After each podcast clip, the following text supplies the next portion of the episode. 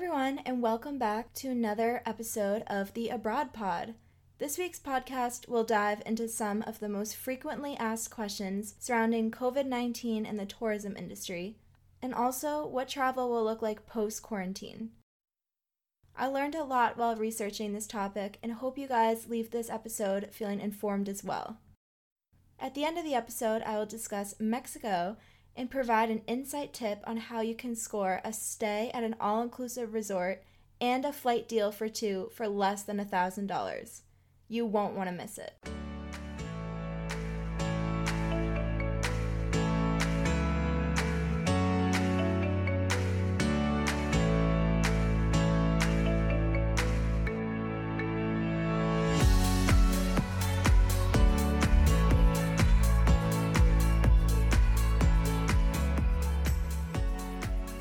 I want to preface this episode by saying that I am by no means an expert on the topic, but I have been doing a lot of research and staying up to date about changes in the travel industry since COVID-19 was declared a pandemic back in March, and the purpose of today's episode is just to share the research that I've done and what I know with you guys so that we can all stay informed on the changes that are taking place in the world around us.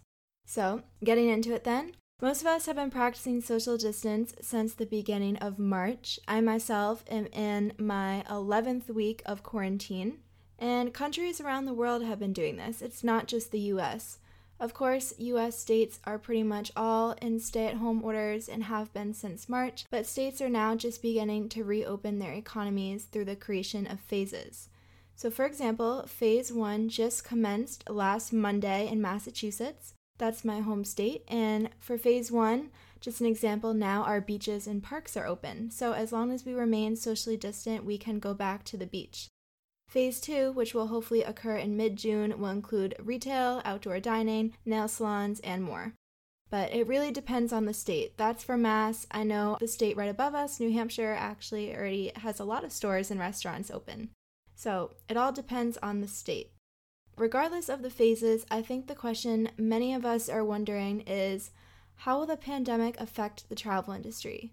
What challenges are businesses and the industry already facing, and what plans are being put in place to overcome these challenges? And most importantly, what will travel look like for the remainder of 2020 and even 2021? Say things do reopen, you guys. Flights become more available. Countries around the world are starting to beg tourists to come back and visit because they need the tourism money. They need us to help boost their economies, just like the U.S. relies heavily on tourism too. So, say everything started to reopen, would you guys even feel comfortable hopping on a plane right now and traveling?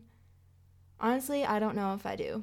There are a lot of precautions being put in place and a lot of changes that airlines, hotels, Airbnb, amongst others, are doing to keep people safe, but today, I just want to talk about some of those changes that are being made and also just talk about how the industry is being affected as a whole. As I mentioned, whether restrictions are being lifted or not totally depends on the country or, in the case of the U.S., the state. So, like I mentioned, New Hampshire is already open, and the U.S., a lot of states in the South are also already open, such as Georgia and South Carolina, and there are some countries out there that never really closed. Sweden is one of those countries where they never had a formal stay-at-home order put in place. According to the UN's World Tourism Organization, or WTO, 217 countries and territories have imposed some kind of restriction during this time. 97 of them, so almost 50%, have actually implemented total border closures. One of the countries that has done this is Australia, so no Australians were supposed to be leaving and no one was allowed to enter. So the restrictions around the world are starting to be lifted. It is now May.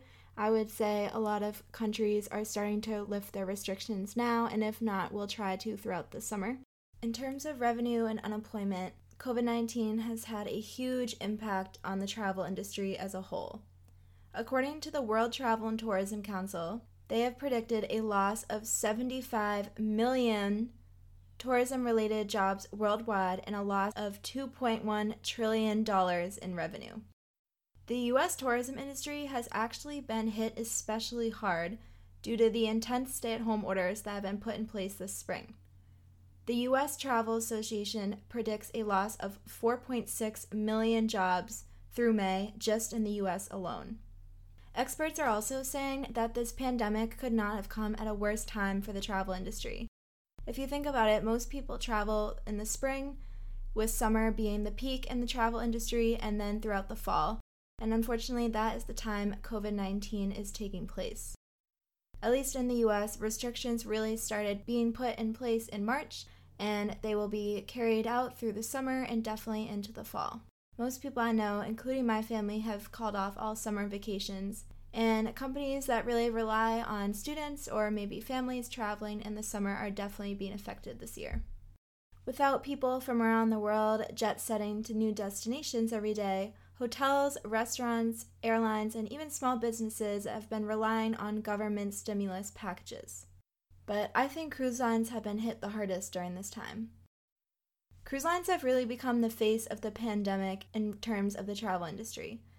I'm sure you guys have seen it all over the news or even social media, but Holland's Rotterdam ship has been stuck at sea with passengers quarantined in their tiny staterooms for over 2 weeks as the virus spread quickly throughout the ship.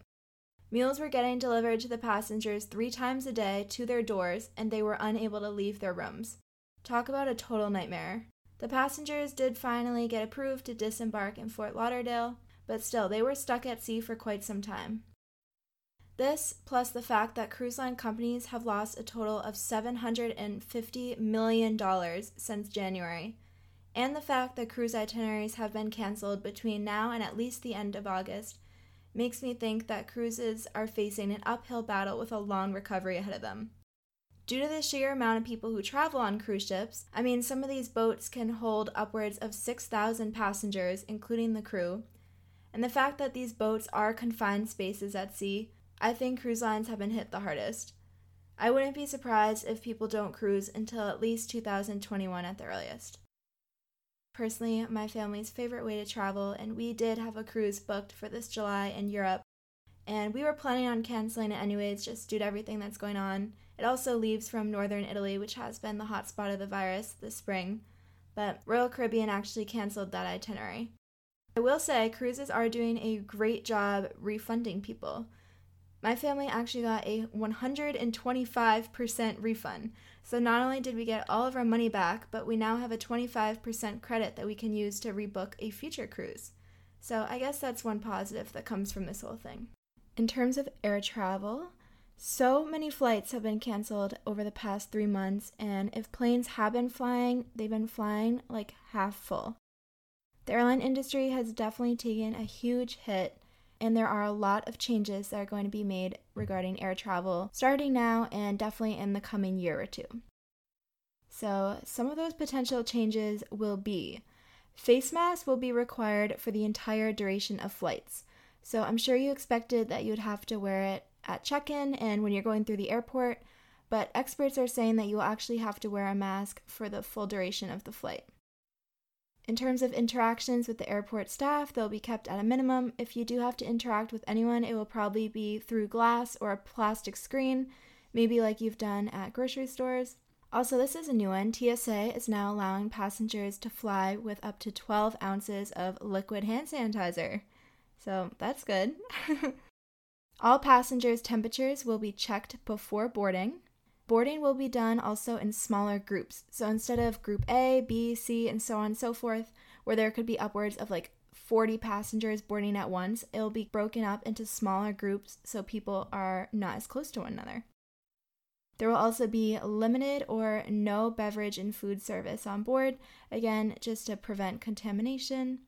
And also, a lot of airlines have been booking seats further apart for people, so there might be a limitation to picking out your seat yourself. Airlines have been taking control of this because they really want to be able to spread people out. Like I said earlier, a lot of flights have been flying pretty much half full, so the airlines are doing everything they can to spread passengers out, including leaving the middle seat open. So if you hated the middle seat, now might be a good time to fly. Airlines aren't the only ones making drastic changes. Hotels are too. So some changes you can now expect from hotels, which a lot of them around the world are now reopened and available for booking. So when you first walk into the lobby of hotels, you're used to checking in at the front desk, maybe getting your luggage taken up to your room. Not anymore. So your temperature will now be checked at the front desk. And actually, check-in is going to be eliminated. A lot of hotels, such as Hilton, have created a contactless check-in and check-out system. Digital keys have also been implemented to stop the spread of germs and to limit interactions in lobbies and at the front desk. You may also now be responsible for carrying your own luggage up to your room, and there will definitely be more intense housekeeping. I was reading that housekeeping will not only be kicked up a notch, so things will be deeper cleaned, but also they'll actually occur less frequently. So maybe you're used to having your bed made every single day, but to limit the contact for the housekeepers, they will actually just deep clean your room after your stay. That's not all hotels, but I've read that, and that is what a lot of them will be implementing. Airbnb has also made some changes to their policies. So if you booked a stay in an Airbnb before March 14th and have a check-in date between March 14th and June 30th, you can fully cancel your check-in and receive a full refund or a credit. Any reservations made after March 14th do not abide by this policy unless you or the host has COVID-19. So that's a little bit about Airbnb. So another frequently asked question that I've seen all over the internet and that I've actually been asked myself is it worth taking advantage of the coronavirus travel deals? So as we mentioned, the travel industry is taking a huge hit right now. And because of that, a lot of businesses are providing very cheap flights, discounted hotel rates, basically doing anything they can to entice people to travel right now. There are a lot of really great deals out there, especially if you use websites like Skyscanner and Google Flights, which I talked about both of these when I mentioned how to book a trip in my first episode, so listen to that if you haven't already. But a lot of websites like that are showing really great deals. To answer the question, is it worth taking advantage of these deals? I would say before you do anything, even consider going, you need to read all about the cancellation policies. In the circumstance of Airbnb, for example, that's a company that has modified their cancellation policy directly as a result of the effects of COVID-19. So if you did book a trip and you were to cancel, they would understand. Some companies may really gyp you and you might not be able to get your money back even if you didn't spend a lot. So definitely consider that, but I would just say travel at your own risk. You know, at this point, restrictions are starting to lift. People are starting to socialize again. I think where I live, I'm familiar with it. I think we really understand the social distancing. We've been staying 6 feet apart. We're wearing masks in public, but you know, people have been shopping. People have been hanging out in groups again. I think the same can apply for travel. So as long as you wash your hands often and you wear a mask and you try to stay away from others, I say why not? There's so many countries out there that need the tourism revenue, including the US. And that actually brings me to the next topic that I wanted to discuss pertaining to COVID-19, the travel industry, and that is how is travel going to look in the next year or two? There's obviously a lot of changes that are being made, but it's not going to be the same. I doubt people are going to hop on a plane, fly to Europe, board a cruise ship, be gone, go visit like 3 countries and come home. I just don't think people are comfortable doing that right now. So what are people comfortable doing? Road trips. That is the future of travel for 2020, especially this summer. I think road trips are a safe option during this time because you are not in a large vehicle with a lot of people, such as a plane or a bus or even a train. You are just in your car and you are in full control of your itinerary. So if you don't want to come in contact with anyone, you don't have to. Also, a lot of states in the US, for example, aren't fully open yet, so I think a road trip could be a good option because you don't need to rely on restaurants being open for sit-down dining. You can rely on cooking and doing takeout. As long as the national parks and sites are open, which a lot of them are starting to reopen around the world, I think road trips are a great option. Honestly, not sure if this applies to other countries around the world, but at least in the US, where I live in Massachusetts, because a lot of people haven't been driving places because not a lot is open, gas is extremely cheap. It's down 30 to 40% compared to the price it usually is. So that's another reason why it's a great time to road trip. It's affordable. I have always wanted to drive cross-country, and I have a trusty Subaru, so I'm actually thinking about planning a road trip myself. Updates to come with that, but ideally I would want to drive from the Boston area and get as far west as I could and see some of the national parks that I talked about in my first episode in Utah and Arizona. So updates to come with that, but I think road trips are a great option, especially for this summer. That concludes this episode's travel segment. I hope you guys learned a lot about COVID-19 and how it is affecting the travel industry. Of course, there are so many negative effects being brought out by this pandemic, and my heart goes out to anyone who has lost a loved one during this difficult time. Keep in mind, it's not forever. We will prevail. I cannot wait to get back on the road again and see something new whenever that may be.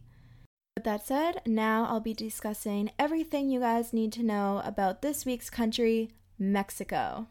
Remember how I told you guys I'm going to share the deal of a lifetime for Mexico? Well, here it is. So I visited Mexico with my boyfriend in May 2018 for 4 days.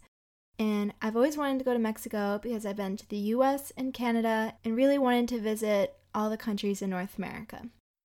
So, when it came time to book the trip, I looked all over the internet for deals and found the best deal on cheapcaribbean.com. Write that down, www.cheapcaribbean.com. So on Cheap Caribbean, you can search by destination, and it's not just Mexico, by the way. They have deals for the DR, Bahamas, Jamaica, and more. And we looked up Mexico deals, and we knew we wanted to stay in Cancun.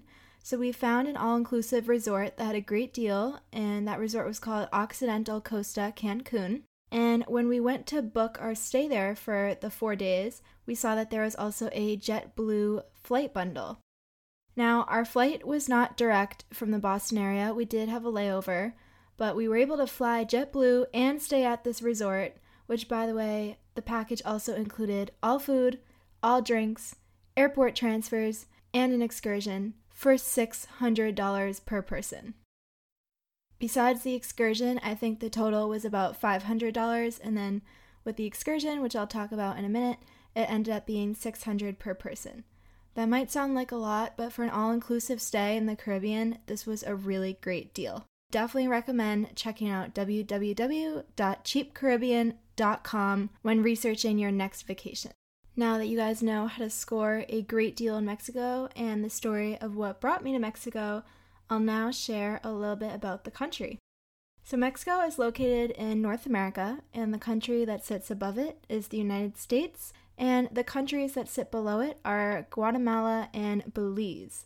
So Mexico is connected to Central America, and it actually borders both the Caribbean Sea and the Pacific Ocean. So the Pacific Ocean is to the west, where vacation destinations such as Cabo and Puerto Vallarta are located. And the Gulf of Mexico side, or the Caribbean Sea in the east, is where you can find Cancun. The currency in Mexico is the peso. And a fun fact is that Mexico is actually the 10th most populous country in the world, and it's the most populous Spanish-speaking country. The country of Mexico is a federation with 31 states.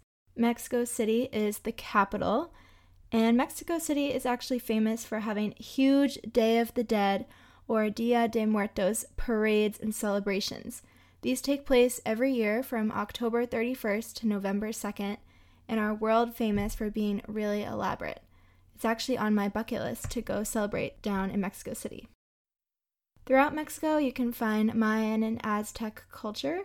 And some of the most popular vacation destinations are Cancun, Cabo, Puerto Vallarta, Tulum, and Playa del Carmen. I'll now be talking about Cancun and what we did when we went on vacation. Cancun is actually the most popular vacation destination in Mexico and is known for its nightlife, beaches, and all-inclusive resorts. Most people that stay in Cancun spend their days lounging by the pool or doing local excursions or swimming at the beach, which is great if you're looking to relax. If you're looking for excursions to do around the Yucatan Peninsula, I highly recommend Chichen Itza and a cenote. So Chichen Itza is about a 3-hour drive from Cancun. It is right in the middle of the Yucatan Peninsula, and there are lots of day trips available that you can do. I booked a day trip for my boyfriend and I from Cancun to Chichen Itza through a company called Cancun Adventure Tours. They did a great job, so I definitely recommend them. In case you guys don't know what Chichen Itza is, it is an ancient Mayan city, and the main temple is called El Castillo. And this temple specifically became the seventh wonder of the world on July 7th, 2007 at 7 p.m. 7 is a sacred number for the Mayans, and it's kind of crazy that it became the seventh last and most recent wonder of the world. The main temple has 4 sides with staircases on each side, and during the spring and autumn equinoxes, you can actually see a shadow of a serpent slither down the staircases. This is a supernatural phenomenon that you'll learn all about if you do a tour, but it also draws large groups of tourists to Chichen Itza every year. When you tour Chichen Itza, aside from seeing El Castillo, which again is the main temple, you will also see the Great Ball Court and the Temple of the Warriors. The Great Ball Court is exactly what it sounds.